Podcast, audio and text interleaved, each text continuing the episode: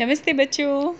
आज फिर से कहानियों के बड़े से समुंदर से एक मज़ेदार सी कहानी आपको सुनाने जा रही हूँ। तो ये कहानी है एक छोटे से राज्य की। उसका नाम था कुसकुट नगर क्या नाम था?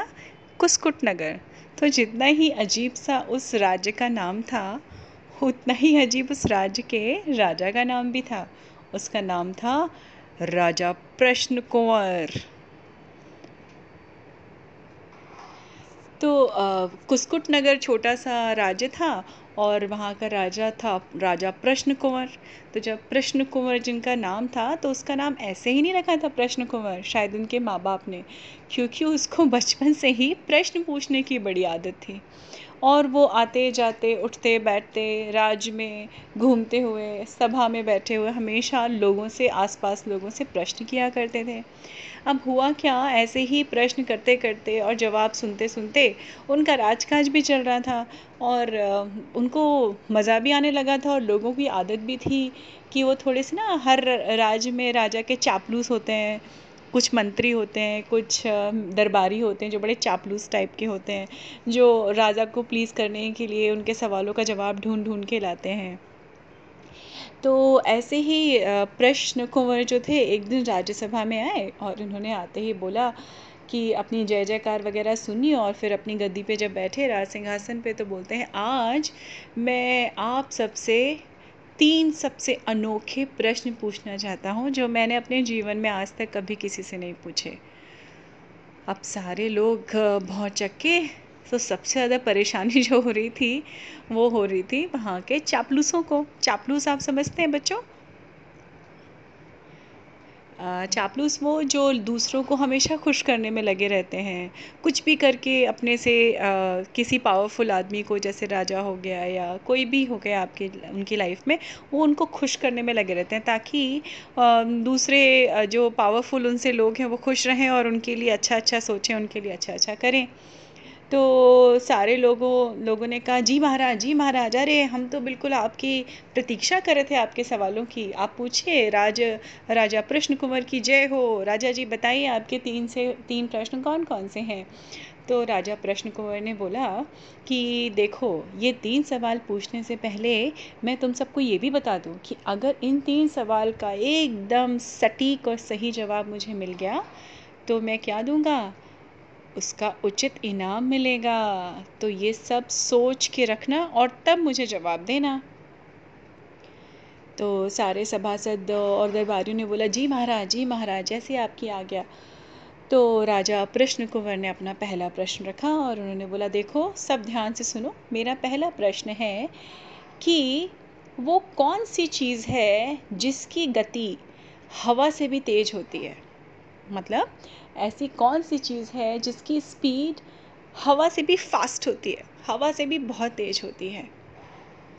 तो सब दरबारी सोच रहे थे अच्छा जी जी जी। तो एक ने बोला, जी महाराज, और दूसरा प्रश्न? तो राजा प्रश्न कुमार ने बोला, और मेरा दूसरा प्रश्न है कि कौन सी चीज़, कौन सी चीज़ हमें सबसे ज़्यादा बल देती है, सबसे ज़्यादा स्ट्रॉन्ग बनाती है? किसी भी मुसीबत में ऐसी कौन सी चीज़ है जो हमको सबसे ज़्यादा बल देती है? और मेरा तीसरा प्रश्न ये है कि संसार की सबसे मीठी चीज़ क्या है? तो मैं प्रश्न अपने फिर से बताता हूँ। पहला प्रश्न क्या है मेरा? पहला प्रश्न ये है कि हवा से तेज क्या है? दूसरा प्रश्न क्या है? कौन सी चीज़ है जो हमें सबसे ज़्यादा शक्ति देती है या बल देती है?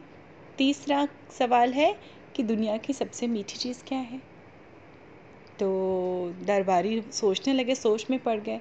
तो राजा प्रश्न कंवर ज़ोर से हंसे। अरे भाई, ये दुनिया के सबसे कठिन प्रश्न हैं।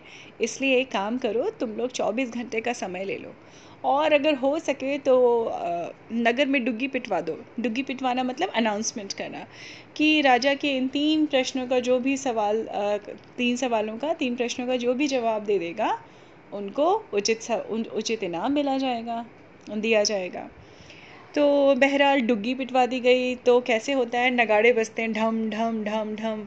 और फिर क्या होता है अनाउंसमेंट करने के लिए उस बड़ा सा एक कार्ट होती है ना कार्ट घोड़ा गाड़ी कह लीजिए, उस पर नगाड़े रहते हैं। और वहाँ के राजा के संतरी मंत्री जो होते हैं, वो नगाड़े पिटवाते हैं और बोलते हैं, सुनो सुनो सुनो, सभी नगरवासियों को ये सूचित किया जा रहा है कि राजा के ये तीन प्रश्नों के, तीन सवालों के जवाब जो भी कल तक राज्यसभा में आके दे देगा, उसको बहुत अच्छा इनाम मिलेगा। तो आप सब जनता को के पास 24 घंटे का समय है। आप सारे प्रश्नों का सवाल जवाब सोच के, जिसको उनके जवाब मिल जाए, वो आ जाए। और उन्होंने प्रश्नों का अनाउंसमेंट फिर से कर दिया। तो सारे दरबारी जो चापलूस थे, वो कह रहे थे, अरे, कैसे ऐसे जवाब दे दें जो महाराज खुश हो जाएँ? बस हमें क्या करना? तो ये सोचने लगे। उधर ही जब ये अनाउंसमेंट चल रहा था, डुग्गी पिटवाई जा रही थी तो एक गरीब, अंधा भिकारी था जो बैठा हुआ था। उसके कानों में भी ये सवाल पड़े। तो वो भी सोचने में पड़ गया कि मैं गरीब हूँ, अंधा हूँ, काश मुझे इन सवालों के जवाब मिल जाएँ तो राजा मुझे उचित इनाम देंगे। तो ये सोच के वो अपने घर गया, उसने अपनी पत्नी से ये बात बताई तो उसकी पत्नी ने कहा कि आप ज़रूर जाइए कल राज्यसभा में, मैं आपको इन सारे सवालों के जवाब देती हूँ। और उसने उनके जवाब जो भी थे उसको बता दिए होंगे। खैर, दूसरे दिन सभा लगी, महाराज प्रश्न कुंवर आके बैठ गए राजगद्दी पे और उन्होंने आदेश दिया कि हाँ भाई तो किसी के पास हैं मेरे सवालों के जवाब? तो जो सबसे चापलूस मंत्री था, उसने, वो आगे आया, उसने बोला, महाराज प्रश्न कुमार की जय हो। और महाराज, मैं मैं आपके सवालों का जवाब यूँ मुझे मिल गया, क्योंकि आपके सवालों का जवाब आपके ही सवालों में छुपा हुआ है, महाराज। तो उन्होंने बोला अच्छा बताओ। तो उस मंत्री ने बोला, महाराज आपका पहला सवाल सवाल था कि हवा से भी तेज क्या है? महाराज आपके बाण आपके बाण तो हवा से तेज चलते हैं। ये देखिए जब आप शिकार करने जाते हैं तो चाहे जितना भी तेज जानवर हो आप फटाक से इसको मार देते हैं। और दूसरा था कि आ, सबसे ज़्यादा शक्ति किससे मिलती है? आ, सरकार राजा जी आपकी ढाल आपकी ढाल से तो सबसे ज़्यादा साहस मिलता है हमेशा हमें बल मिलता है। और सबसे मीठे महाराज, आपके यहाँ के जो रसोई के पके हुए पकवान से मीठा पूरी दुनिया में कुछ नहीं हो सकता।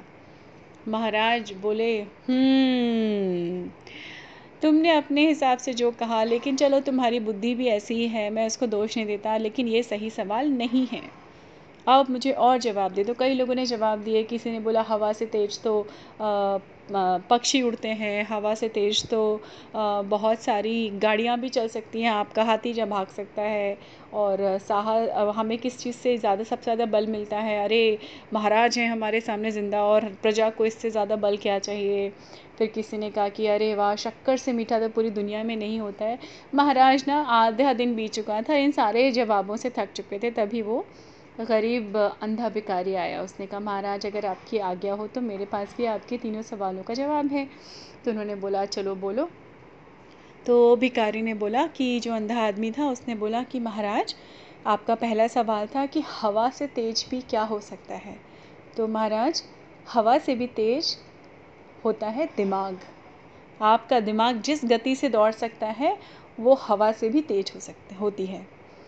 और दूसरा सवाल था आपका कि हमें किस चीज़ से सबसे ज़्यादा बल मिलता है। तो महाराज, किसी भी समस्या, किसी भी विपरीत परिस्थिति में हमें सबसे ज़्यादा अपने साहस, अपने करेज अपने साहस और करेज से सबसे ज़्यादा बल मिलता है। और तीसरा आपका सवाल था कि दुनिया की सबसे मीठी चीज़ क्या है? तो महाराज, दुनिया की सबसे मीठी चीज़ भाषा है, बोली है। आपके सामने वाला आपसे कितनी मीठी भाषा में बात कर रहा है, उससे ज़्यादा मीठा आपके कानों को और उससे ज़्यादा मीठा दुनिया में कुछ नहीं हो सकता। राजा ये सुनते ही बड़े खुश हुए। उन्होंने बोला बिल्कुल सही जवाब दिए हैं तुमने। और uh, मैं बहुत खुश हुआ कि हमारी प्रजा में भी इतने लोग हैं ऐसे लोग हैं कि जिनके पास इन सारे सवालों के जवाब थे। बहुत सही तुम क्या करते हो? तो उसने बोला कि महाराज मैं तो अंधा हूँ गरीब हूँ और बस आपकी कृपा है। तो महाराज ने तुरंत अनाउंस किया। अपने मंत्री को बोला कि इनको, इनके सवालों के उचित जवाब देने के कारण इनको क्या दिया जाए? हज़ार सोने की मुद्राएँ दी जाएँ। तो वो तो बहुत खुश हो गया, जो भिकारी था, अंधा भिकारी और उसने बोला, महाराज, आपकी बहुत बहुत मेहरबानी, आपकी बहुत कृपा। मैं इतने दिनों से, चूँकि मैं लाचार हूँ आँखों से तो मैं इतने पैसे भी नहीं कमा पा रहा था कि मुझे अपनी माँ का इलाज करना है और मेरा बेटा बीमार है। मुझे उसका भी इलाज करवाना है। तो राजा ने कहा अच्छा तो तुम्हें हज़ार स्वर्ण मुद्राएँ मिली, तुम उसमें उसमें भी तुम अपने लिए नहीं सोच रहे हो। तुम अपने बेटे और अपनी माँ के लिए सोच रहे हो। वाह, तुमने मुझे और खुश कर दिया। मतलब इतना, इतनी तकलीफ़ में भी, इतनी परेशानी में भी तुम्हें अपने अपने परिवार वाले उस वालों के लिए, अपने लोगों के लिए इतना सोचते हो तुम और अपने लिए तुमने कुछ भी नहीं सोचा कि तुम्हारी भी आँखें ठीक हो सकती हैं, तुम भी अच्छे हो सकते हो। तो उसने बोला, महाराज, मैं तो बस मुझे पैसे मिल गए, मुझे ज़्यादा खुशी और कोई भी नहीं है। तो मेरी माँ अच्छी हो जाए, मेरा बेटा अच्छा हो जाए, बस। तो इन्होंने बोला कि अच्छा इसी बात पे मैं तुम्हें एक हज़ार स्वर्ण मुद्राएँ और दे रहा हूँ, और ये मेरा हुक्म है, जो हमारे राजवैद हैं, वो तुम्हारी आँखों का, तुम्हारी माँ का और तुम्हारे बेटे का इलाज करेगी। ये सारी सुविधाएँ तुम्हें मेरे हुक्म से राजमहल की तरफ़ से दी जाएँगी। पर ये तो बताओ, ये इन प्रश्नों का आंसर का उत्तर तुम्हें किसने दिया? तुम्हें खुद मालूम था ये सारा? तो उसने बोला कि जो भिकारी था, अंधा भिकारी उसने कहा, नहीं महाराज, मेरी पत्नी मेरी पत्नी बहुत बुद्धिमान है। और उसने ही मुझे इन सारे सवालों के जवाब बताए थे। उसने ही मुझे, मेरी तो हिम्मत नहीं थी, मुझे राजमहल में भेजा था आपके समक्ष। तो राजा बहुत खुश हुए। उन्होंने तब बोला कि, देखो, आप सब के लिए सीख है कि घर में पति पत्नी दोनों का भरपूर योगदान होता है। और इस कहानी से हमें और क्या शिक्षा मिलती है?